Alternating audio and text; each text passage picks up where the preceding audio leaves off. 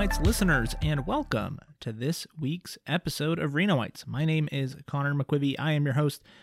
Thank you, as always, for joining me.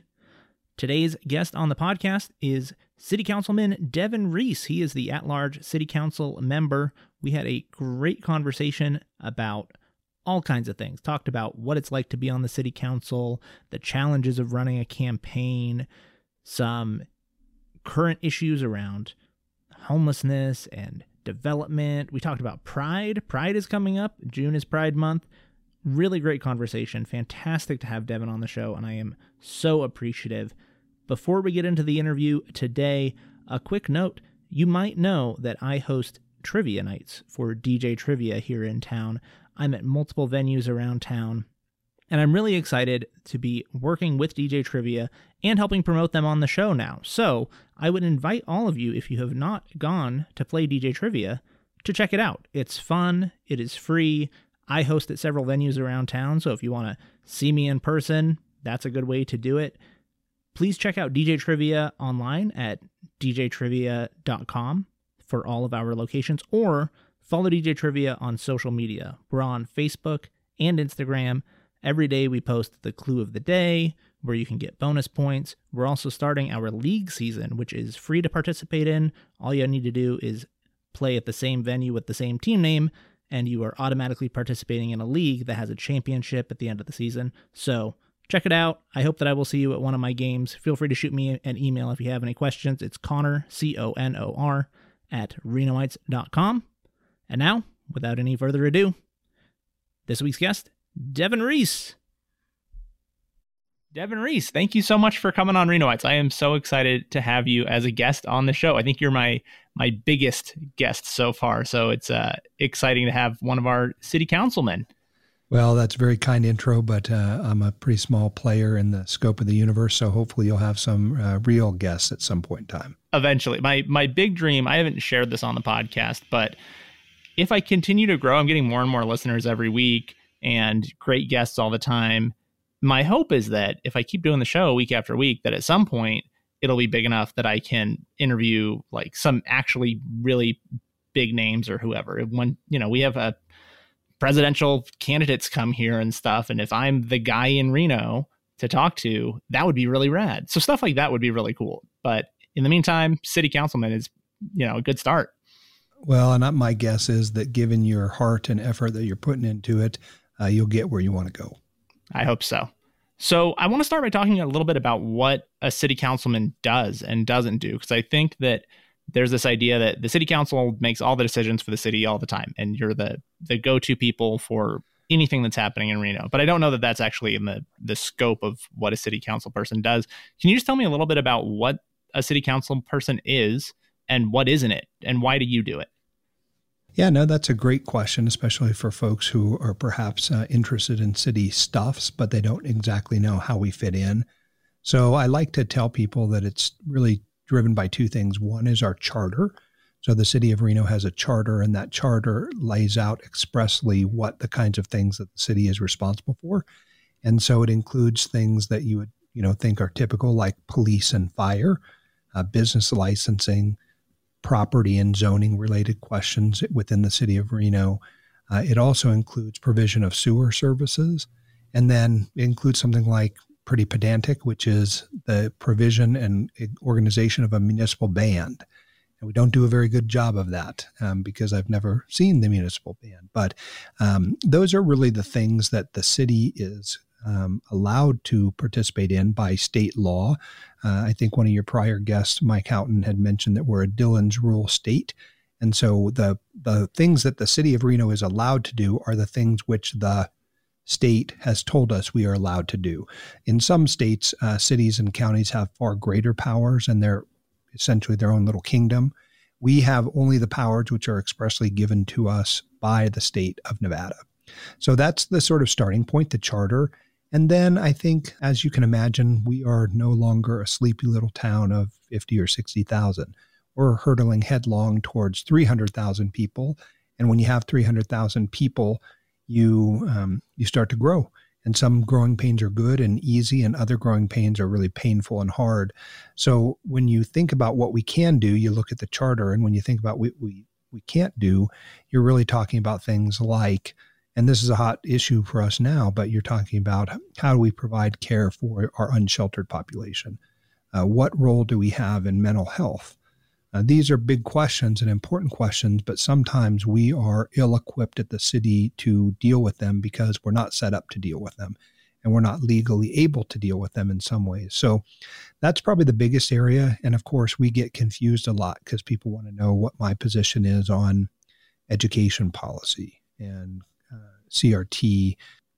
These are things that, although interest me as a human being, uh, we don't really have a lot to do with them at the city council level. And so sometimes people are just, you know, they're fumbling for understanding what your role is in the broader sense, because we have a city, a county, a state, a federal government, right? Layers of different kinds of governments. We also have, uh, you know, Washoe County School District. We have uh, different boards and commissions that deal with things like water policy. So we have Truckee Meadow Water Authority. We have the Flood Project. We have Western Regional Water. I mean, everyone seems to do their own piece of it, and we have some small role at times, but uh, oftentimes some of the things that matter most to people, we don't have anything to do with. So we try to stay in our lane, or at least I do, and I think it's important that we focus on our core services and, and what our job is vis-a-vis the people that put us into office to begin with. Mm-hmm. How much do you think, because people are looking to you to answer those questions and people come to you and say, what is the city doing about this? What is the city doing about that? How much of your job is actually managing these things and making these decisions versus the the messaging and communication to people? Because I think people do see the city council as the go-to for what's going on in town, whether or not you're able to control it. I think the messaging often comes from the city. So where do you see your role as, um, you know, the getting stuff done versus the communicating about what's going on, and also your own views in that too, because even if you don't have control over something, you do have influence, right? Yeah, for sure. I, I don't want to undersell uh, or oversell what we can accomplish. I think a good example I'll give you is during the pandemic, I have people, and continue to this day to have people who reach out to me to say, you know, what can you do to help me, your constituent, with navigating unemployment benefits? And the answer is not a whole lot, but surprisingly, in some cases, quite a bit, because we are in a position of actual or apparent authority where we can sometimes make the call, right? Um, so I've had constituents who've reached out and said, hey, it's been six weeks. I can't get unemployment benefits. Can you help me?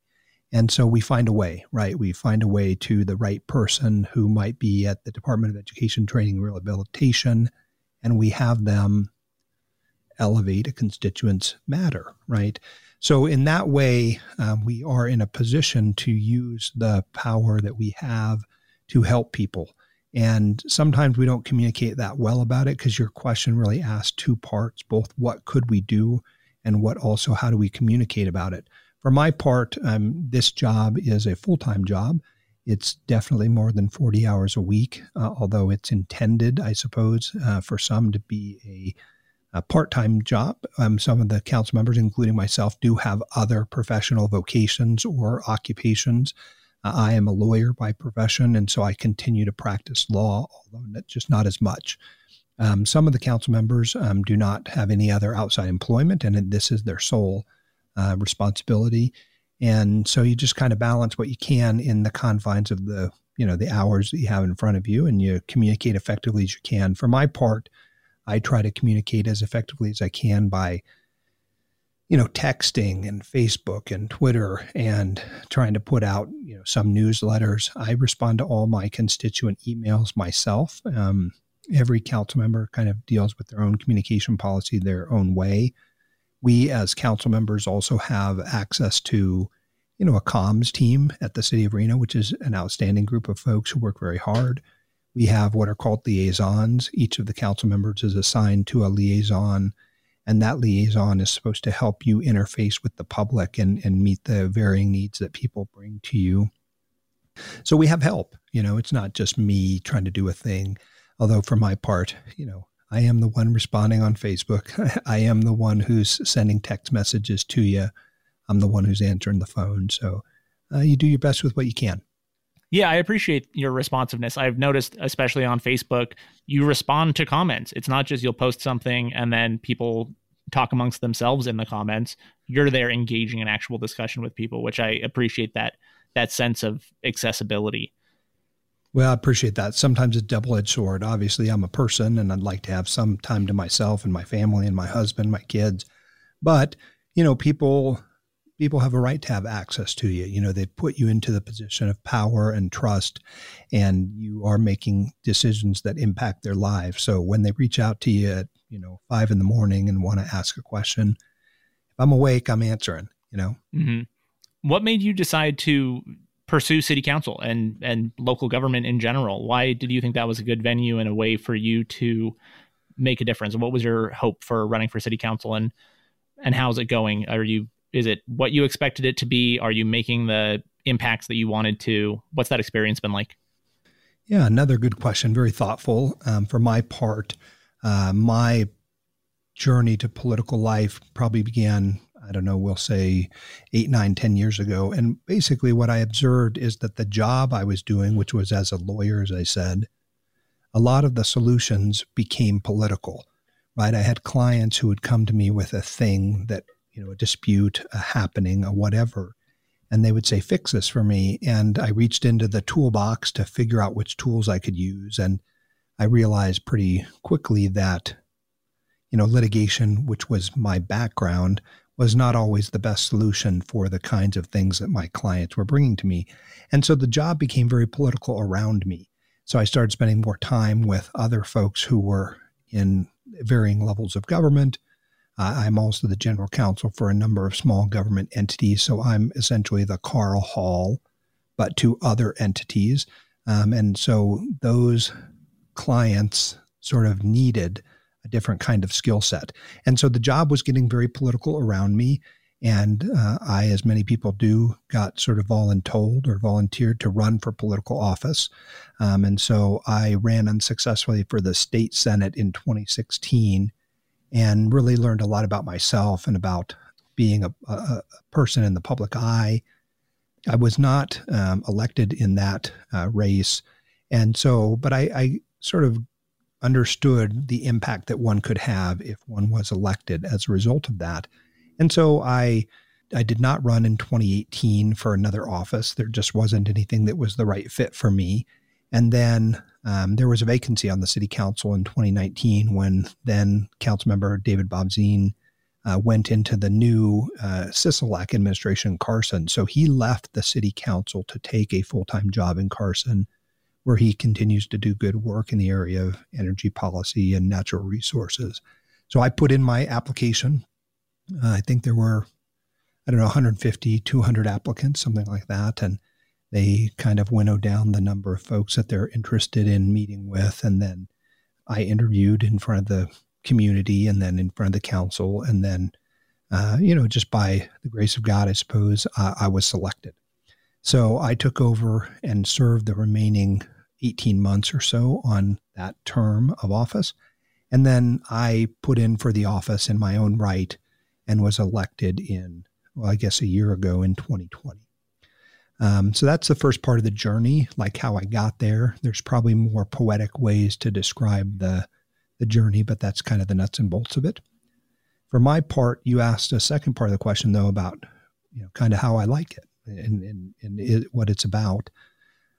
And it's been the absolute uh, joy of my um, my adult life and, and professional uh, service. I, I view the job as public service.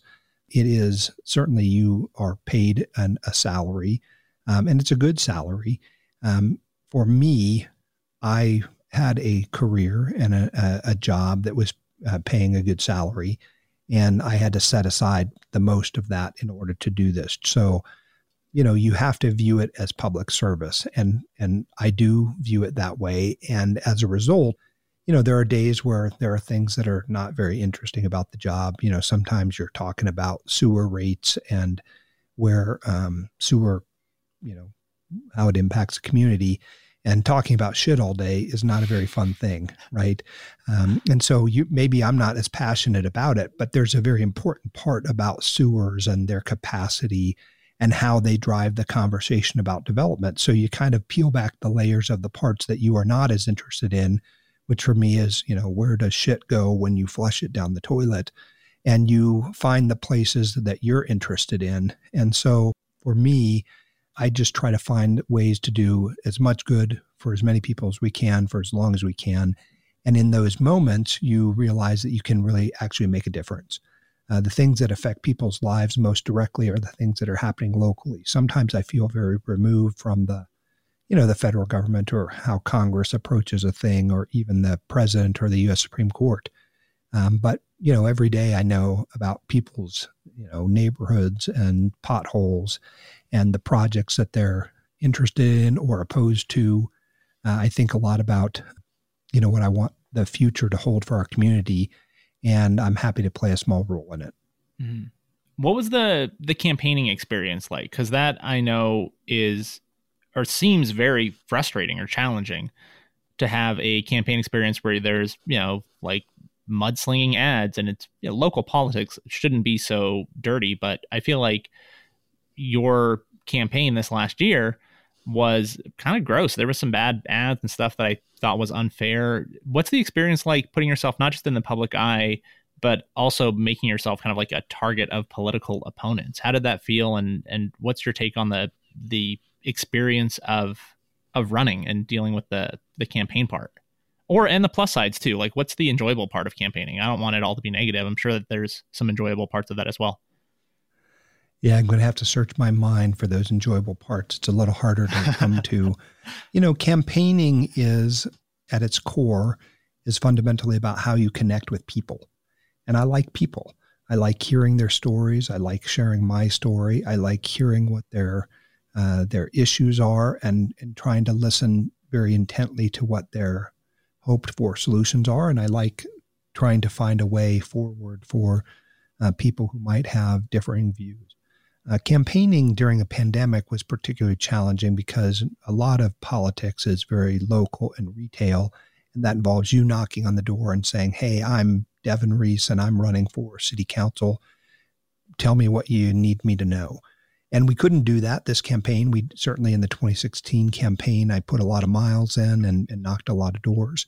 Uh, this time out, it was uh, much more, you know, the, the focus was on, for me, I was a candidate who uh, relied heavily on texting platforms, and, and those texting platforms were uh, super uh, useful, and I think are definitely part of, uh, you know, a future campaign that involves technology and the use of it, and, and a way to connect with people, because a lot of people don't want you knocking on their door, right? Mm-hmm. So as for the negativity, Uh, my particular race was negative. Um, I don't think it was negative by me. I, I didn't spend very much time thinking about or wondering about my opponent or his um, bad behavior.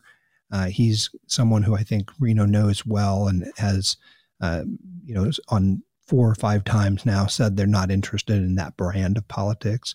Uh, but it's hard because something you said is very resonates with me.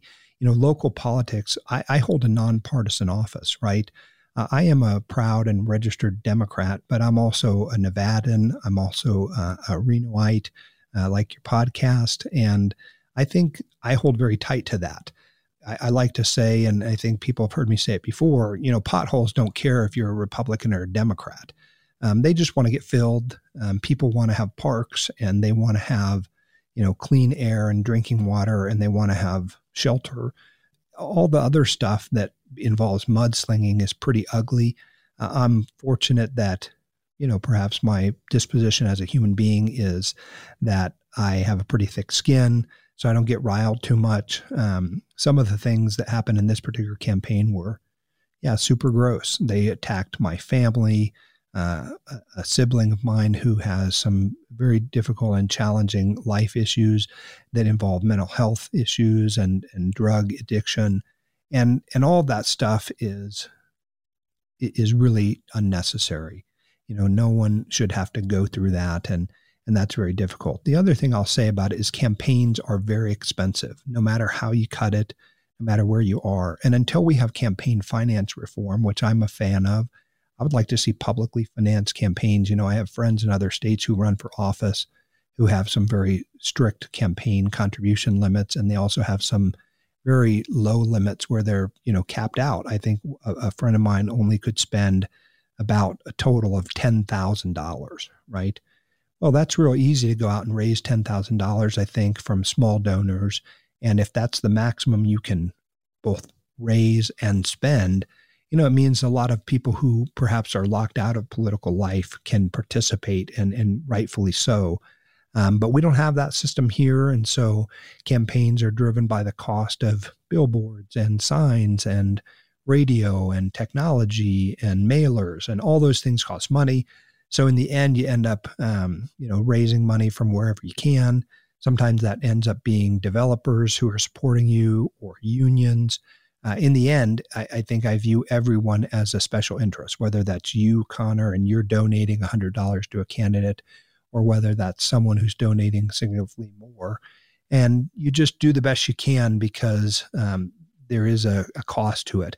In, in my particular race, too, I will say that uh, my opponent claimed to self-fundraise. And I, I think that's a very dangerous thing. You know, the idea that you don't have to go out and meet with constituents and earn their sort of trust and their resources. And it, it means that only wealthy people will be able to run for office. And I, I'm not down with that. I think that anyone should be able to run for office, uh, and we should make it more accessible. We shouldn't have barriers um, uh, related to that. So a lot of there to unpack, and I'm sorry for taking more time on this question than you probably wanted, but hopefully I've answered your question. No, no, that was that was a great answer, because I remember you told me once that you think everybody should run for office in some role just for the experience of, you know, contributing to your community and understanding what it looks like from the inside and, and and contributing in that way. And I thought that was something pretty interesting. Do you still think that everyone should should run for an office of some kind? Yeah, I, I, I do think that everyone who wants to, right, should run. I, I don't think anyone, elections and politics are not for every person or personality type. Um, I think if you're interested, uh, sometimes people say, well, it's not your turn, or you need to wait till X person has done their stint and then you'll run when they're done. Um, and, and I don't believe any of that. I think anyone who has a heart to serve should be able to put their name in. Um, it's not that everyone is going to be successful and be elected. Uh, it's just that there is something very um, egalitarian and very, um, at its core, democratic in saying that everyone should have the opportunity to run. And of course, there's all sorts of different levels, right? You can run for the Sun Valley G I D. You can run for the Verdi T V board, which is a weird one that we have here. I think it was on the ballot last time. I had to look at what that was. Um, but, you know, and, and of course, you know, being an elected official is difficult. And there are some mental health challenges that come with putting yourself out in the public eye. And um, obviously, I think people have to think of their health first, uh, their family's health and privacy. You know, my children and my husband uh, obviously did not sign up to run, uh, but they get, you know, kind of dragged along for the ride, whether willingly or unwillingly. And everyone has to have that honest conversation when they're deciding to run. You know, what is your motivation for it? Uh, is your family supportive? It's very difficult to run if you uh, you don't have the support of your family. So everyone should run. Everyone should serve, uh, but there are lots of ways to do it. Mm-hmm. One thing that I know you're really interested in is debate. So you were part of the kind of debate clubs in your history, and your family is all involved in debate. And that's something that's clearly very important to you, is debate and discussion and the way that we communicate. Why is debate so important to you? What's your history with it? Um, talk a little bit about debate and why why it matters. Yeah, this might be the rest of the hour, because I could talk about it for a long time. So I was, um, I'm the product of Washoe County School District, uh, and as are my three children. Uh, I showed up at high school as a kind of gangly, nerdy uh, kind of dude, and showed up on the first day and was assigned to debate class, probably uh, by choice. I, I thought I always wanted to be a lawyer, and this would be a great way for me to become one. I didn't have a lot of role models growing up in terms of people who had experience with higher education or being lawyers. You know, I didn't come from a family of lawyers. But I kind of fundamentally knew or believed that debate might help me get to that place. So I showed up, and my debate coach was Sue Vaughan, an English teacher of some repute at um, uh, McQueen High School, and I went on to have a very successful high school career, which I parlayed then into a scholarship to go to college, and probably was the way that my family was able to afford to go to college.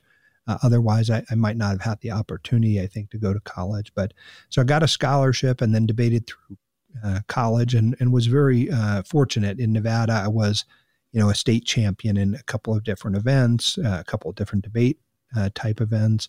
And then in college, I was also able to become a national champion in debate. And debate's a unique world. It, it has its own subculture, and people who do it are, are very into it, and uh, they speak their own language. Um, and then many years later, um, after uh, sort of taking that and parlaying the college experience into law school, where I got to do some different kinds of debate called mock trial and, and moot court competitions, that kind of thing. Uh, when we, when our children were about to hit high school, I went to McQueen High School where my children would end up going and said, hey, you know, m- my first one is coming up here and I'd like to know what you have for a debate program. And they said, well, we don't have one, but could you start one for us? And they were smart, because that's often the right way to do it. You know, if they don't have something, you know, they ask you to volunteer to build it. So we rebuilt the program at McQueen. Uh, my debate coach, Sue Vaughan, came out of retirement. She was still teaching there and was my children's first debate coach. And she is now since retired um, because she served with, uh, you know, for a long time in the Washoe County School District, probably thirty, thirty-five years. And so I was a volunteer. Uh, so I was what I call the nights and weekend coach. I would work all day long, and then I would go and spend three or four hours each evening at the high school trying to build a debate program. And so we quickly built that program, in large part, of course, thanks to my own three children who became very passionate about it, into a national powerhouse. And so we, uh, without a doubt, have had the most successful debate program in the state of Nevada that has ever existed. And, and our children then parlayed that into opportunities to go to college. So our oldest, Max, is at U N L V, uh, debates for them. Our middle, uh, K J, is at the University of Michigan in Ann Arbor and debates for them. And uh, re- as retired, she's decided, or they have decided rather, that um, they wanted to be done with debate and do some other social things in life and, and you know, enjoy the college experience. And then our son, who graduates uh, tomorrow from McQueen High School, uh, was a very competitive, successful high school debater. And he's going to the University of Southern California, where he'll debate for the U S C debate team. So for us, you know, in many ways, debate has been the passion of my lifetime. Uh, it certainly is a uh, a way that I have uh, appreciated the opportunity to serve. I think over the years, I I tried to count at one time. I've coached somewhere in the neighborhood of about seven hundred students. And, you know, as if I weren't a lawyer, I, I hope uh, by the grace of God, I would be a teacher. Uh, it's an, a noble profession. And uh, I have certainly benefited in my lifetime from having been a debater and a public speaker. And, and of course, I, I want everyone to be a debater and a public speaker. So I tell my friends who have kids who are like eight, nine, ten years old, I'm like, hey, I think that person, you know, your child is going to be a debater, you know. And they kind of look at you funny and they're wondering, well, what does that mean? You know, I thought they were going to be a baseball player. Say, no, no, they're going to be a debater. We're going to figure it out. So I probably, um, I'm retiring now. I, I actually have uh, told the school that I will not be coming back next year, in part because my duties as a city council member have just become much larger. So I just don't have the time to dedicate to it, along with the other stuff I'm doing in life, but probably never get too far away from it. You know, it's been, it absolutely is a, a core thing about who I am, and, and being a coach has been another joy. Mm-hmm. Yeah, I think that I don't have that much experience with debate, but my understanding of it is it's not just about winning an argument or making the best argument for something. It really feels to be about understanding all the different sides of an issue and learning how to discuss and present ideas in ways that really make sense. So for people who aren't involved in the debate world, but want to have a more, you know, thorough or nuanced understanding of things, what's a good way for a typical person, you know, not everyone's going to join a debate club, for a typical person to kind of adopt some of that way of thinking that comes from the debate world? Well, I think um, number one is we all ought to spend some time outside of our own echo chambers, right? Meaning that sometimes you have a view on a thing, but you haven't really seen it from the other side's view, and you haven't unpacked all the issues that are in, involved in it. With debate, you have to be both uh, pro and con on any given issue. From round to round, in one issue, in one round of a debate round, you might have to uh, affirm a thing that you don't really agree with, but that's the topic that was given to you. And then in the very next round, you're saying the exact opposite thing that you said in the first round. And so in that regard, uh, switch sides is what we call that, switch side debate. Um, we all ought to be able to do that. And, and I suppose the way to do that is to, is to build it based on research. At its core, debate is a research activity at which you later add a speaking component to it. But in order to be prepared to speak on it, you have to have researched it. And so I tell people, and, and of course, people come to, you know, the kind of space where they need those skills at different points in time in their life, and not everyone will be a debater. But everyone can go to a library or get online and think critically about a topic, and also read a variety of source materials. If you only read one version of the world and that's all you see, it's going to be very difficult to have a very nuanced opinion about a thing. So sometimes you got to read, um, you know, journals that would be considered left. Sometimes you got to read conserv- conservative journals. Sometimes you got to pick ones that are, you know, particularly spin worthy. And you can find all sorts of uh, materials to support almost anything. And certainly sussing out which are suspect or which are not valid materials is a skill you learn through that process. Um, but really, you know, for a person who, like you said, maybe has not been a debater, I think it, it starts with research and being willing to research an issue so thoroughly that you understand the arguments both for and against the thing, so that you can construct reasons why an argument is true or not, or you can, you know, acknowledge the other person may have a valid point while pivoting to say it is something different than you believe in, right? I think um, I've listened to all of your podcasts that you've done so far in Reno White, and you got really smart people who have lots of deeply held opinions on a thing. And what I observe about the folks you've had on the show is that they're They're willing to um, accept when they're right, and they're willing to acknowledge when they're wrong, and they're willing to do more research to dig on an issue. And I think that's important for all of us, especially because the world become very polarized and, and at times very hyper-partisan. Uh, and, and that is of no help to any of us, especially when you're you know trying to keep a d- democracy going in the right direction. I think all of that relates to how we interact with the information that we're processing. Mm-hmm. Yeah, that is one of my hopes for this podcast, and just how I try to engage with people in general, is that we live in this world that is hyper-polarized, and nuance seems to be something that's just gone out the window. Like, everything is reduced to tweet length. Every argument is this absolute binary, like you're for something or you're against it, you're good or you're bad. And I hope that in doing longer conversations, even if I'm wrong about some things, even if I don't have the full picture, at least there's a little bit more space for more analysis of what's going on, and a little more nuanced view, and, and, you know, taking other perspectives, I think, is an important part. So I'm trying to do my, you know, my part to contribute to a little bit more substantive conversation around some of the issues. Well, and I appreciate that. I think one of the things too is, is we are all mindful of this concept that, you know, listening is one thing. Sometimes people say you're not listening. And the answer is I am listening, but we just didn't agree. Right. Um, some people will say things to you and they want you to agree with them. And, and that's not really listening. Listening is listening to a person's thoughts and ideas, and acknowledging their um, sort of humanity in the exchange, even when we don't agree with the outcome. Right. Um, some people will say, you know, as to, I'll give an example, as to a development, like, you didn't listen to what the people were telling you. Well, it's not true. Um, I think I try very hard to listen to everyone. It doesn't mean that I'm not listening to you if we don't agree.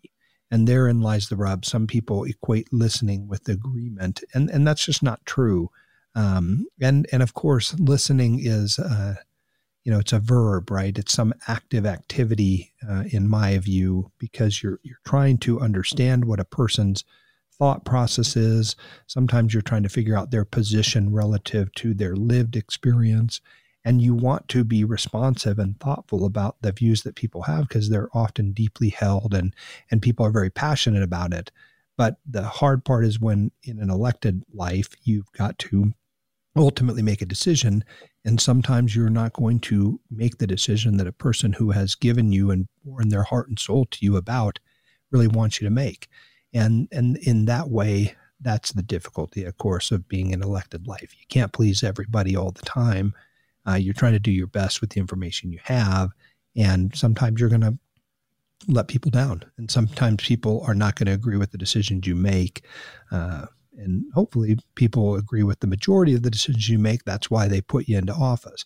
Um, but it's not always that way. So you, you're right to make all those observations, I think. And, and certainly I do think that a podcast like this is how you contribute positively to the conversations that are happening. Yeah, that's what I hope to do. I think that the podcast format is good for that. And I'm just trying to do my best job as someone who, again, doesn't have a background in debate, and I'm not a journalist, and I'm not a reporter, and any of those things. But I think that it's nice to think that a typical person can, if they want to, engage in, you know, substantive conversation around things that matter. Um, let's talk about Pride. It's Pride Month, and I'm super excited that the, you know, Northern Nevada Pride is coming back. So let's talk a little bit about Pride stuff. First thing I think is, why do you think that the representation and visibility and stuff matters? Like, r- we just painted the rainbow sidewalk by the Reno Arch. You know, Pride parades are the biggest, you know, visible sign, but there's also so much more in the media and like companies, and, you know, it's visibility is major. Why do you think that's such a important key for especially, you know, young L G B T Q people? Can you just talk a little bit about visibility of the L G B T Q community, both here in Reno and and just in general? Yeah, this is an important topic to me. I'm I'm the first openly gay elected uh, member of the city council. It means something to me because I'm a part of that history. Obviously, I'm standing on the shoulders of some people who've come before me, whether that's Harvey Milk or David Parks here in Nevada. And so I take very seriously that responsibility. And and you've raised a good question about visibility. And I suppose it boils down to this adage that we say sometimes in council, which is, if you're not at the table, you're on the menu, right? And and for L G B T Q folks, they certainly have a, a voice that's deserving to be heard. Uh, they have a lived experience that's important to contribute to the conversation. Because at the end of the day, when you're in the throes of making policy and trying your very best to make policies that are appropriate for more people than just, um, you know, I will say the average Joe Q or Jane Q public, you want to have those diverse views. And so um, representation matters. If you think about the ways in which policy choices are made, obviously, I think that even just my being on the city council is a, an important statement about this community. And having been elected uh, now in my own right, it tells you that people uh, value and see you as a as a person, that they're not going to tolerate hate towards any particular group. And as for young people, you know, my hope is that uh, young people looking out at the world will see themselves as having every opportunity that they want to accomplish, so that a person who is, you know, perhaps struggling with their identity uh, and trying to figure out, come to terms with their uh, sexuality, they will say to themselves, you know, I am worthy and a valid person. And I see examples of people who are living uh, kind of the life that I want to live, or that they're living happy and full and productive lives, and that they don't have to be ashamed of who they love and, and how they love. And so, I, again, you said it right, too, about small things, right? Yeah, Oreos can put out a gay pride cookie, and we can celebrate that, and um, we can have uh, corporations who are acknowledging their employees Uh, by putting them in parades and floats, and we can paint a sidewalk in Reno. But at the end of the day, all of that, I think, is a good thing because it contributes to a, a greater sense of tolerance and acceptance and uh, a love for people and community. So it's been certainly uh, part of my platform as an elected is to increase the diverse representation Uh, of this community. And so it should be reflected in the fact that we all are are different, and in our differences we can become stronger as a community, and that the diversity that we seek will make us stronger, not only as a city, as an organization, as a region. Uh, I'll give you an example. When we unveiled the uh, Pride uh, sidewalk under the arch, I guess about a week ago, uh, we were there and it had just been painted and the public works people were coming off the street. And we had a couple um, who came and said, "Can we take a picture with you?" And I said, "Well, you don't really want a picture with me. You want a picture with the mayor." She was there. She was gracious enough to take a picture. So I took the picture and I said, "Well, where are you from? You know, is this home?" They said, "No, we're from uh, Austin, Texas. And we were just here and we saw the commotion. We thought, what was this?" And so they wandered down and they, th- they said, "Well, we made the right choice to come to Reno, right, for a vacation, because we appreciate that you acknowledge this important month and that you have welcomed us to this city with this beautiful art display." And so that is uh, kind of in small measure and just an anecdotal way of saying that representation matters, right? That who we are and who we um, love is uh, is available to people to be seen and, and be heard. And I think it's an important part about, you know, certainly what I want to communicate to people. And and I'm pretty open. You know, we, we live very out loud on social media. Um, and my story is pretty well known, I think, at this point. And, and so you just, if you're an open book to people, uh, they'll accept you for who you are, I think, and, and allow you to uh, do the things that you dream and hope for. Yeah. There were a couple of questions from my friend Daniel for my Q and A episode last week that I didn't answer, but I will pass along to you because you might be a good person to answer these. He asked me if I remembered my first Pride that I went to, and I don't know that I really do, but I'm curious of your experience of attending Pride here in Reno or otherwise. And then he also asked how Reno's L G B T Q community and acceptance has changed over the years. And I was gone for most of my adult life, but you were here. So tell me about kind of early Pride experiences and then what you've seen change in Reno over, over the years in terms of L G B T Q acceptance. Yeah, my first Pride, I think, uh, is probably within the last, oh, I want to say ten years for sure. Um, and I went to Pride in San Francisco, which is like the, you know, godmother and godfather of all prides. It's a big celebration. And you know, I, I was in a city that I was not really particularly familiar with at the time, and I went to Pride, and there was a moment where I was just, I think, standing on Market Street uh, near the Castro and said to myself, you know, uh, I can do this. You know, I can be fully me. I can be uh, proud and, and uh, prideful of who I am and who I love and who my husband is. I think um, it mattered to me. And it was also just simply about uh, community and seeing and looking around and seeing other men and women and trans folks who were living their authentic self and, and understanding who uh, they were in relationship to one another. I, I mean, I think a lot of times we're all like pinballs in a pinball machine. You know, we're bouncing off each other and bouncing off of careers and bouncing off of constraints. Uh, but at its core, we we want to be loved and we want to be seen. And all those things are what comes from Pride. Now, Pride locally has a fairly long history, quite frankly. I mean, we have some history that dates back to even the gay rodeo is an example, I think, of being out and proud of who you are. And this is something that uh, existed in our community for a long time. It doesn't exist here locally anymore. But Pride itself, um, you know, we've had a couple of dueling Pride groups uh, in Reno over the years, and, and now we've kind of coalesced around one of them, and we'll celebrate this year in July.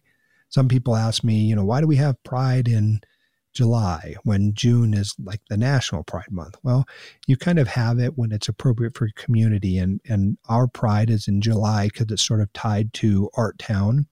And, you know, Las Vegas does their Pride in October because it's better weather there. Uh, in October than it is in June. Um, I've been to Pride in London, Paris, Barcelona. I mean, I've been very fortunate, and it's just, you know, it's awesome. It's a celebration. It's a, a party. It's an opportunity to, you know, live out loud and, and in the open and, and not be fearful of who we are. Uh, and so I, I think, you know, in, in terms of my lifetime, I've lived here my whole life and was born and raised here. I think we're a very welcoming and diverse community. I, I really have been nurtured and loved by this community my whole life. I wasn't always uh, truly authentic with who I was, so my story is a little different than some other folks. So I am, uh, we'll call it a late in life gay. I came out when I was thirty. And so some of those years that, you know, my, I might have otherwise been out enjoying pride a little bit more or a little bit more creatively, I was not out and proud. Uh, but in my adult life, uh, it's really been focused on, you know, just developing community, enjoying the diversity within the L G B T Q community too is, is pretty amazing to me. Parts of the community that I really didn't have a lot of experience with, I've come to learn to love. Uh, and so that whole rainbow is, uh, Is, is awesome and, and certainly worthy of being celebrated. Yeah, absolutely. I agree. One of the things that comes up a lot during Pride Month is criticism of like rainbow capitalism and performative allyship. And I think it sometimes gets oversimplified and things that are wildly different from each other get dumped in the same bucket. So you might have companies that are relatively actively anti-gay, contributing to anti-gay politicians, supporting anti-gay policies. But then Pride Month comes around and they have like a rainbow logo and they're saying, oh, yeah, we we're accepting. But really behind the scenes, they're not. So there's things like that that are, I think, a real problem. But they kind of get labeled as, OK, that's just performative allyship. And then there are things like the rainbow on the sidewalk in Reno, which is, I think, clearly a good thing for everyone. But then that'll get dumped in performative allyship. And I think those different competing ideas of like, uh, you know, false allyship or just pretending to be supportive really diminish the ability for some of these real actions that are inclusive and and make our city more welcoming. I don't want that bundled in with, you know, like a rainbow painted missile from a military contract or whatever. Like those are very different things. What's your take on the good versus bad type of allyship? Like, is there such thing as bad allyship? Is this rainbow capitalism a real problem? What's your, your view on that? I know that's a little bit more kind of like a national political issue, maybe a little hot button, but what's your view on the, the rainbow capitalism debate? Yeah, Puar, who's a uh, modern theorist and philosopher, talks a lot about pinkwashing. And so in that regard, I'm sure that there are things where we can point to where some corporation we don't agree with, Raytheon, you know, uh, has made their logo, um, you know, a, a rainbow. And, and no, we're not entirely looking for that, but nor should we be dismissive of it. I think that when you're a Raytheon employee, and you're gay or L G B T or trans, um, any of those parts of the flag, it is, I think, reassuring to see that your employer acknowledges your existence in, in some way. And no, I don't think we should settle for that, but I also don't think that we should attack everything as being performative. Uh, certainly, I'm a, a gay man and had a, a significant role in making sure that we had a, uh, a rainbow crosswalk that was um, built uh, or, or, you know, laid down. And I, I can't be a performative ally because I am gay and I'm not performing for anyone. I'm just happy to have celebrated it with the city, you know. Um, and certainly sometimes I want to just say to folks, you know, can't we enjoy nice things too, right? Yes, there are lots of things that we can do better, um, but they don't always have to be lumped in with the things that we do. I think we should celebrate the good things that we can do, and we could uh, obviously disagree about some of the things that are more complex and what we're working towards solutions on, but to dismiss them, um, I think is is not right either. And I will tell you, in the response to the rainbow flag uh, being painted on the crosswalk, you know, I've had an outpouring of text, emails, and sometimes they're, um, or I'll give you another example. We had Drag Queen Story Hour about a year and a half ago, which was all the, you know, all over the media and created some drama. And, you know, when a parent of a five-year-old trans child reaches out to you and says, hey, thank you for sticking up for my family and for my child, um, you just have to say, okay, we're doing the right thing, right? Or when you meet two people on the street who are like, hey, we're um, trans and we're so very thankful that your city acknowledges that we exist, right? Um, even if the acknowledgement is small or some people observe it to be performative, other people believe it to be of value and beautiful. And so you can't, you know, appease everyone all the time, as we said earlier. I think you look for the common uh, commonality, which is be motivated by kindness, be motivated by love. And if your decisions and the actions you take are motivated in that way, um, you'll, you know, you'll get the response, which is correct. Uh, so I'm not uh, a big fan of bopping everybody on the nose all the time. I think we should celebrate the good things we can do, and we can fight for the things that we need to fight for. Excellent. I think that's a perfect answer. I couldn't agree more. What's Pride going to be like this year? I'm excited it's back. We didn't have Pride last year because of pandemic, right? So uh, I've noticed at all of the events that are happening, people are excited to be out and about. I went to Food Truck Friday and it was an absolute zoo. I think people are going to be out in numbers, right? What do you predict for Pride twenty twenty-one in Reno? Well, I predict it'll be hot. Um, that's the first thing. Uh, there's obviously going to be a parade. I heard that the mayor may be doing roller skates and drag queens. So you didn't hear it from me, um, but that is what I did hear. So you might see uh, our mayor on roller skates. And I, and like I said, there could be an armada of drag queens involved, uh, but it'll be fun. Whatever it is, it's going to be fun. And it's going to be an opportunity to spend some time outside in Wingfield Park. Our center, which is the organization that's the parent now and, and runs Pride as a fundraiser, is really, they've done some incredible things, and they have created an event that is, you know, obviously it is celebrating L G B T Q folks, but it's for everybody. You know, I go down there and there's folks who are straight, there are kids, there are old people. Um, it's, you know, racially diverse. It is really an opportunity for people to just come out and, and be happy. And uh, I know there's a lot of folks who walk down the street and pass out beads and say Happy Pride. Um, those are kind of the things that I look forward to every year. Is there's musical acts, there's food vendors, there's people selling cool stuff. I don't know. It's going to be an exciting time, because I do think you're right. People are ready to get um, back to a greater sense of normalcy, and, and they missed out on it last year. So this year, I imagine, would be a, a big uh, a big party. Yeah, I'm looking forward to it. I think it's going to be a lot of fun. I'm glad it's back. I do have a couple questions about kind of current political issues. Like I said, I'm not really a, a news podcast, and I don't like that to be the focus. But since I have your attention and can get your take on a couple things, I figure let's go for it. I did an episode you mentioned with Mike Van Houghton from Downtown Makeover about development and all of these projects. And obviously the city council has some involvement in what happens and doesn't happen. Obviously you're not in complete control of those things, but it's part of what people look to you for is, what do we want Reno to look like? How are we going to build? What is good development? What is bad development? My general take, as I talked with Mike about, is I'm very pro-density. I want walkable neighborhoods. I want public transit. I want multimodal transportation. I want bike infrastructure. I think those are all great things for Reno. We're seeing some of that type of development in town. We're also seeing more, you know, suburban development and these like larger scale entire neighborhoods out, you know, in the far reaches of Reno. What do you think we should be building in Reno? Where should we be building? And what is your involvement in in shaping how Reno grows? Yeah, obviously an important question to all of us. And I think, as I said earlier, I've lived here my whole life. Reno is definitely changed from, you know, seventy thousand people it was when I was growing up here.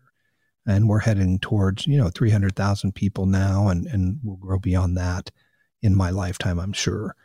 Reno is, of course, constrained by its physical geography. So we're inside of the Great Basin and a bunch of bowls that are contiguous to each other, the North Valleys.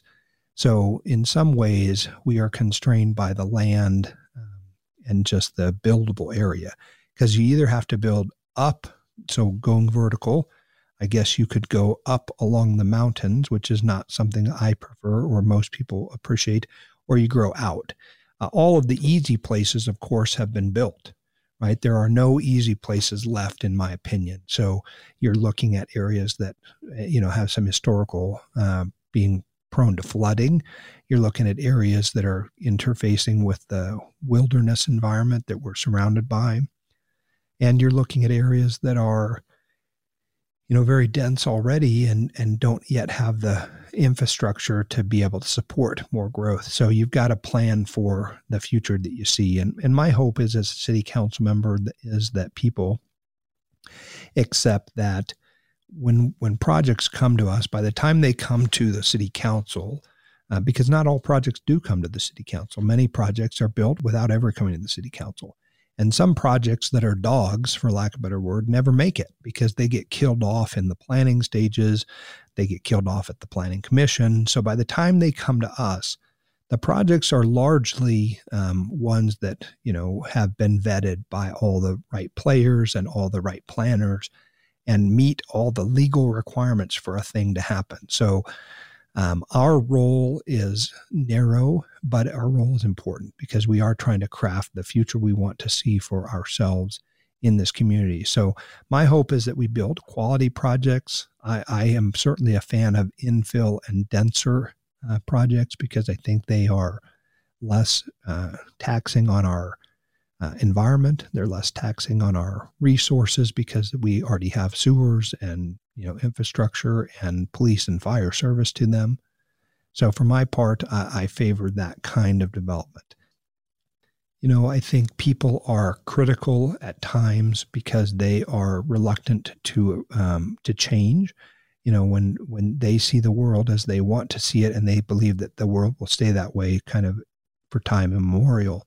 I'm the at-large council member, which means I represent the entire city. And so I don't focus as intensely on each ward, ward by ward development. I'm thinking about the bigger picture. How does it impact all of Reno?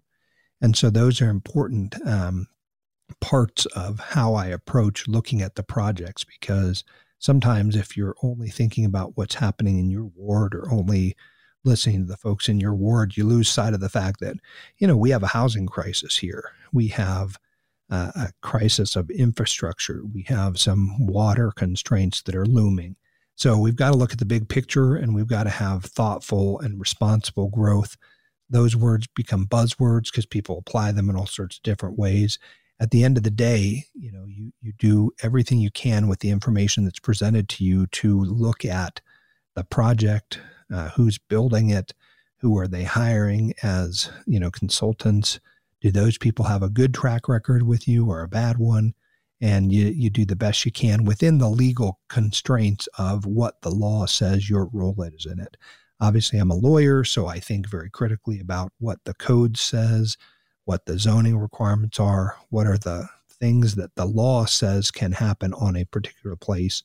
And those sometimes are uh, my focus because my background is a lawyer. Mm-hmm.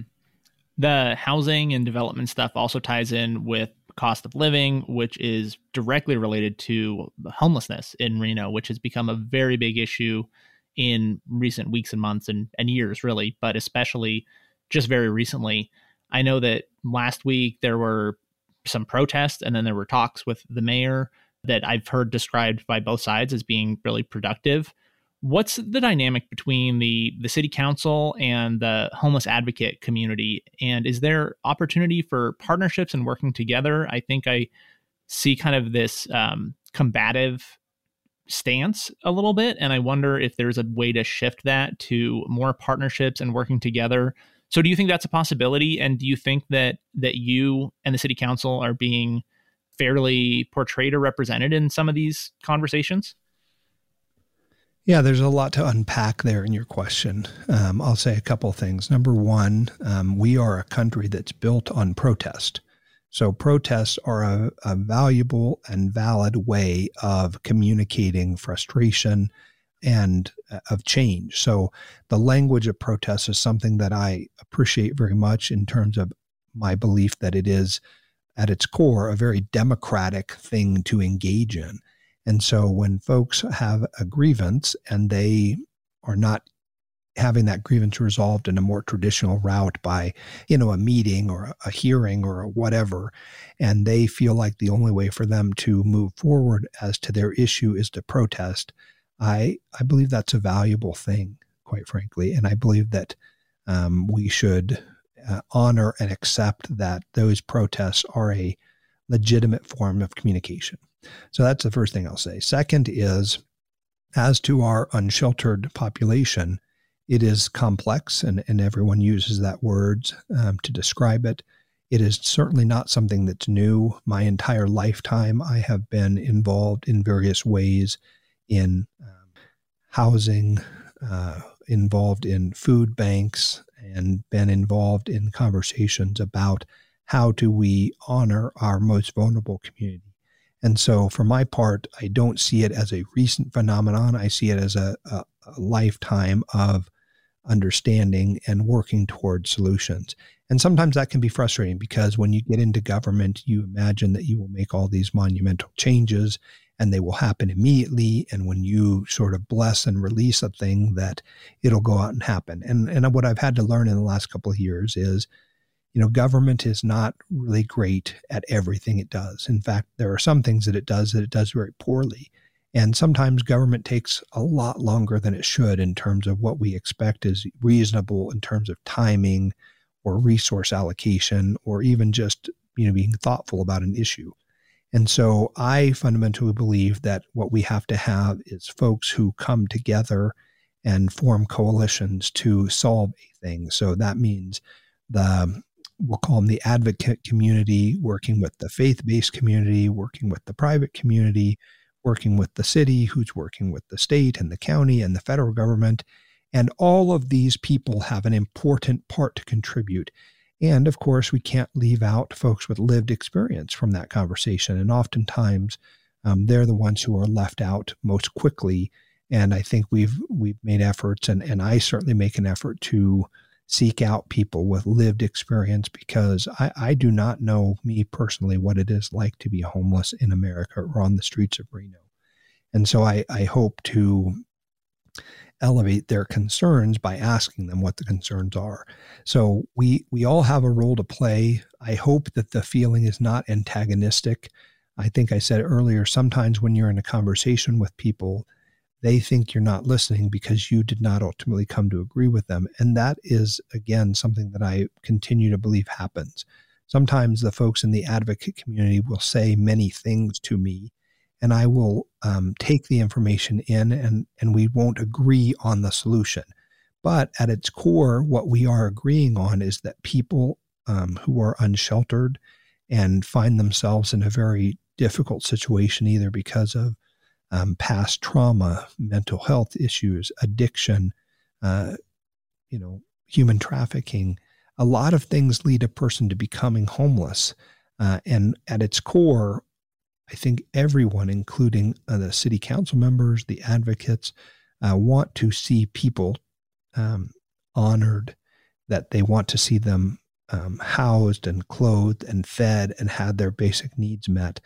And where we disagree sometimes is about how to get there. And so if we start from the sort of end point, which is the goal, and work backwards, I think we tend to find commonality. I was not at the meeting last week, uh, and there have been some meetings that have occurred since then. And I, I think you've rightly described them as productive, um, in as much as dialogue and thoughtfulness towards uh, a goal, and people communicating is far better than, you know, people ignoring each other or getting very siloed. And so we have a great deal of work ahead of us. Uh, I think too, you probably know, but I'll share with your readers, the city of Reno is not the best place for folks who are being cared for in this way to be uh, cared for, because we don't have the social services infrastructure that's needed to be successful. And so we are working with our region here, the county and the city of Sparks, to transition homeless services out of the city of Reno and to the county.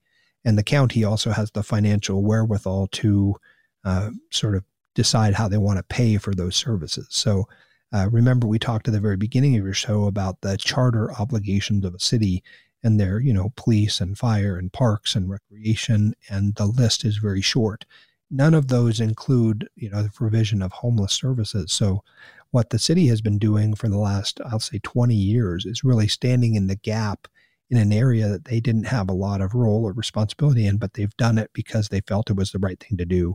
And we're not intending to just go away or disappear or, you know, pay money towards a thing and then wash our hands of it. But we do believe that regionally we've got to attack uh, some of the causes of uh, being unsheltered and the wage inequality that occurs in the city and the lack of affordable housing regionally, rather than, you know, here at the city of Reno as, you know, one entity. So again, lots of stuff there. We could have an entire, you know, twenty hour podcast about houselessness. And, um, but I think those are my thoughts kind of off the top of my head. Yeah. Yeah. I, I don't want necessarily to do a, you know, every episode about uh, the unhoused situation in Reno. I've done a couple episodes, and obviously there's a lot more to talk about as well, but I'm glad that we were able to talk about that a little bit. I have a couple more questions around that, if you don't mind, just short ones. Um, I know the Safe Camp is opening this week, which I'm excited about. I think that safe camping is a huge part of the solution. So I'm glad that that is going to be up and running, but it's limited on space. So can you kind of give us an idea of what's next? So we have the CARES campus has opened. It has a lot of capacity. The Safe Camp is opening. That has some capacity, but we're going to run into a situation of things being full again. So what's the kind of short to medium term of, of next steps once we're running into capacity issues again? Yeah, the Nevada CARES campus has um, a bunch of different, we'll call it phases or prongs. Obviously, the first one and the most pressing one was uh, a shelter, which was sufficient size to handle the capacity of folks who need emergency temporary shelter. It's not intended to be a long-term solution. Um, at the time that was being built, we really asked those with lived experience why they were unwilling to go to a shelter, and some of them basically said, we prefer camping. And what we looked at is uh, models around the country where people were, uh, the barriers to going to a, a shelter to seek the kind of services that you could receive there included things like, well, they can't let me have our pets there, and I prefer to be outdoors, or I feel safer outside, and I don't want to be indoors. So um, pretty quickly, they decided that we would try a pilot program, and really the camping element of it should be viewed as that. It is a test balloon, right? A trial run at whether or not we want to, as a community, have safe camping. Now, I am a person who has been advocating it for the entire time I've been on council, and I think it is a necessary component and a critical component of meeting the unique needs of different subpopulations within the unsheltered population. So you're right. I think it has forty-four uh, individual slots. They start opening tomorrow. I talked with the Karma Box Project folks, Grant Denton, who you had on your show. I thought his episode was brilliant, by the way, great guy. Um, but it's too small, right? But again, it is a test run at it. So it's it's trying to see, can we do this, and how will we do it well, so that if it is successful, that we might consider expanding it. We might consider having more of them differently located uh, so that, you know, sometimes some folks do not interact well with other folks within a population. So we don't want to put them all at the same place and expose them to each other in such a way that is not successful for them to get into their individual journeys, right? Um, and so I'm a person who believes that we can have safe camping. It has to be safe for the residents. It has to be a place where they can call home, that we ought to have more of them. Certainly forty-four spots or slots or campground sites is too small. I'm also someone who says we should have safe parking, we should w- where people could live out of their cars for a time being and, and try to get into services that would allow them to come out of their car. Uh, we should have R V areas where people can stay without the threat of, you know, being removed or, or legal action. Uh, ultimately, the goal of all of these things is to find solutions for people to get into permanent supportive housing. The third phase of the Nevada CARES campus really addresses that. Uh, the project, uh, I think, total was about sixteen million dollars, and five million dollars of that was a collaborative effort by the Reno Housing Authority, which bought the adjacent parcel, which is five acres, and on which they will build somewhere in the range of four hundred to five hundred apartment-style homes. And so that is phase three, and they're currently out trying to fundraise to make that a, a practical reality. But eventually, on that campus, we will see permanent supportive housing, I would say, within the next three to five years. And, and that will add housing stock there so that a person can come into as a low barrier entry shelter into the shelter, and they can cycle out of there as quickly as possible into other forms of housing, whether that's the Village on Sage Street, which is dormitory style housing, Hope's Village, which are small, tiny homes, which have some central kitchen opportunities, or a permanent housing complex, which will be down there, which will be run by Reno Housing Authority. Awesome. I'm glad to hear that there's a plan and that the idea is to continue to add capacity. As Grant talked about, using the CARES campus as a launch pad to stable, supportive housing, long-term housing. So I'm glad to hear that, that is, that's the plan. One last question on the unhoused thing. This is just something that's come up in the last day or two, is I guess there's a planning commission meeting or something like that happening today. And there's concern about uh, criminalization of feeding the unhoused community. I'm not sure what the what the actual rule is right now, and I don't know what the intent is in the future. It's very concerning for a lot of people. I understand that we want to make sure we have centralized services, things like that, but the idea of criminalizing feeding the homeless is really a, a big issue. And there's a couple of organizations that do this direct outreach who are kind of raising the alarm. What's the reality of that situation? Do you know what's going on with it? What is your view on it? What should people think about what's happening around these direct aid actions and the city's approach to them? Yeah, for my part, I will just say, uh, first and foremost, I have not spent the amount of time I would need to spend to give you a fully formed opinion. Things go to the Planning Commission largely at times because they're staff driven and they start as a staff issue. Here, the idea was that they had to revise some portion of Title eighteen because as the crow flies, you cannot have the provision of food services within six hundred feet of residential. And if you go across the freeway from where the CARES campus, you have residential.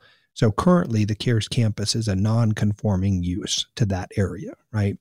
And so Title eighteen had to be opened up is the word. And that provision has to be revised in order to make the thing that we are doing there a conforming use so that folks who live, in this case, across the freeway, don't have a legitimate beef about providing services there in the food services capacity. So that's the first thing. That, that is the absolute core part of why Title eighteen is being opened up. Now, as to mutual aid groups or Puff Puff Pass the Love, Burrito Project, Sandwiches on Sunday, you know, there's a number of different groups that have had a, a history of providing healthy alternatives and meals to folks in need.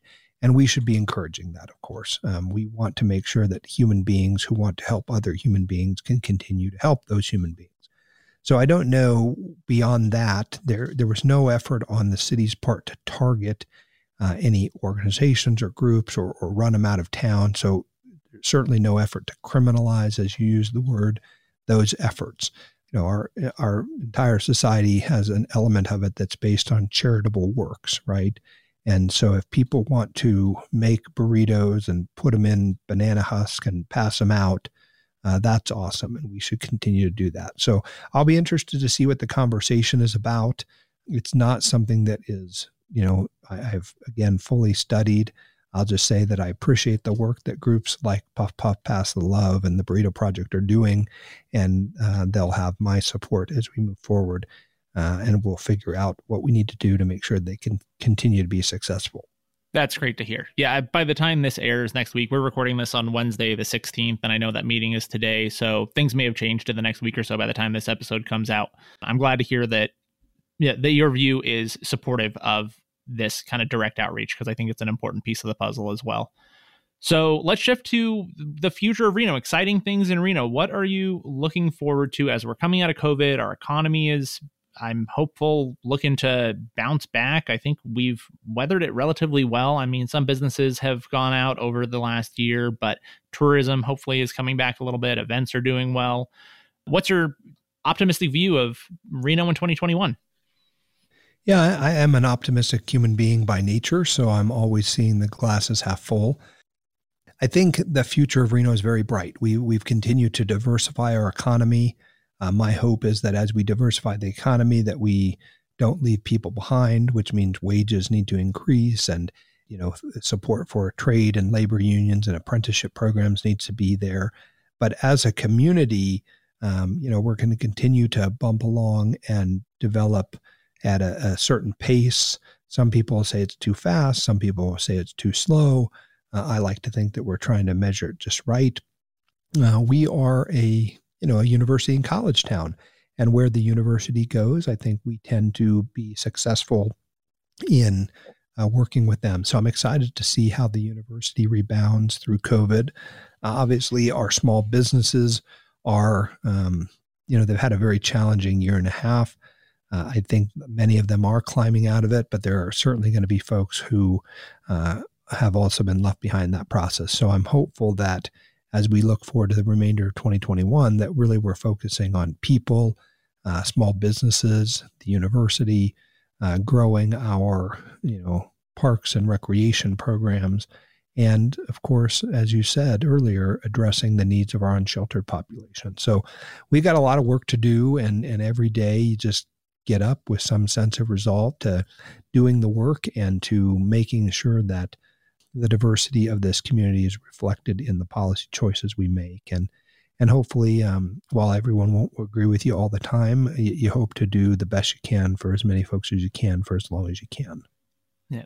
And last thing I got for you, a lot of people are moving to Reno. So Reno is growing because people are coming here from out of state, from other places around the country.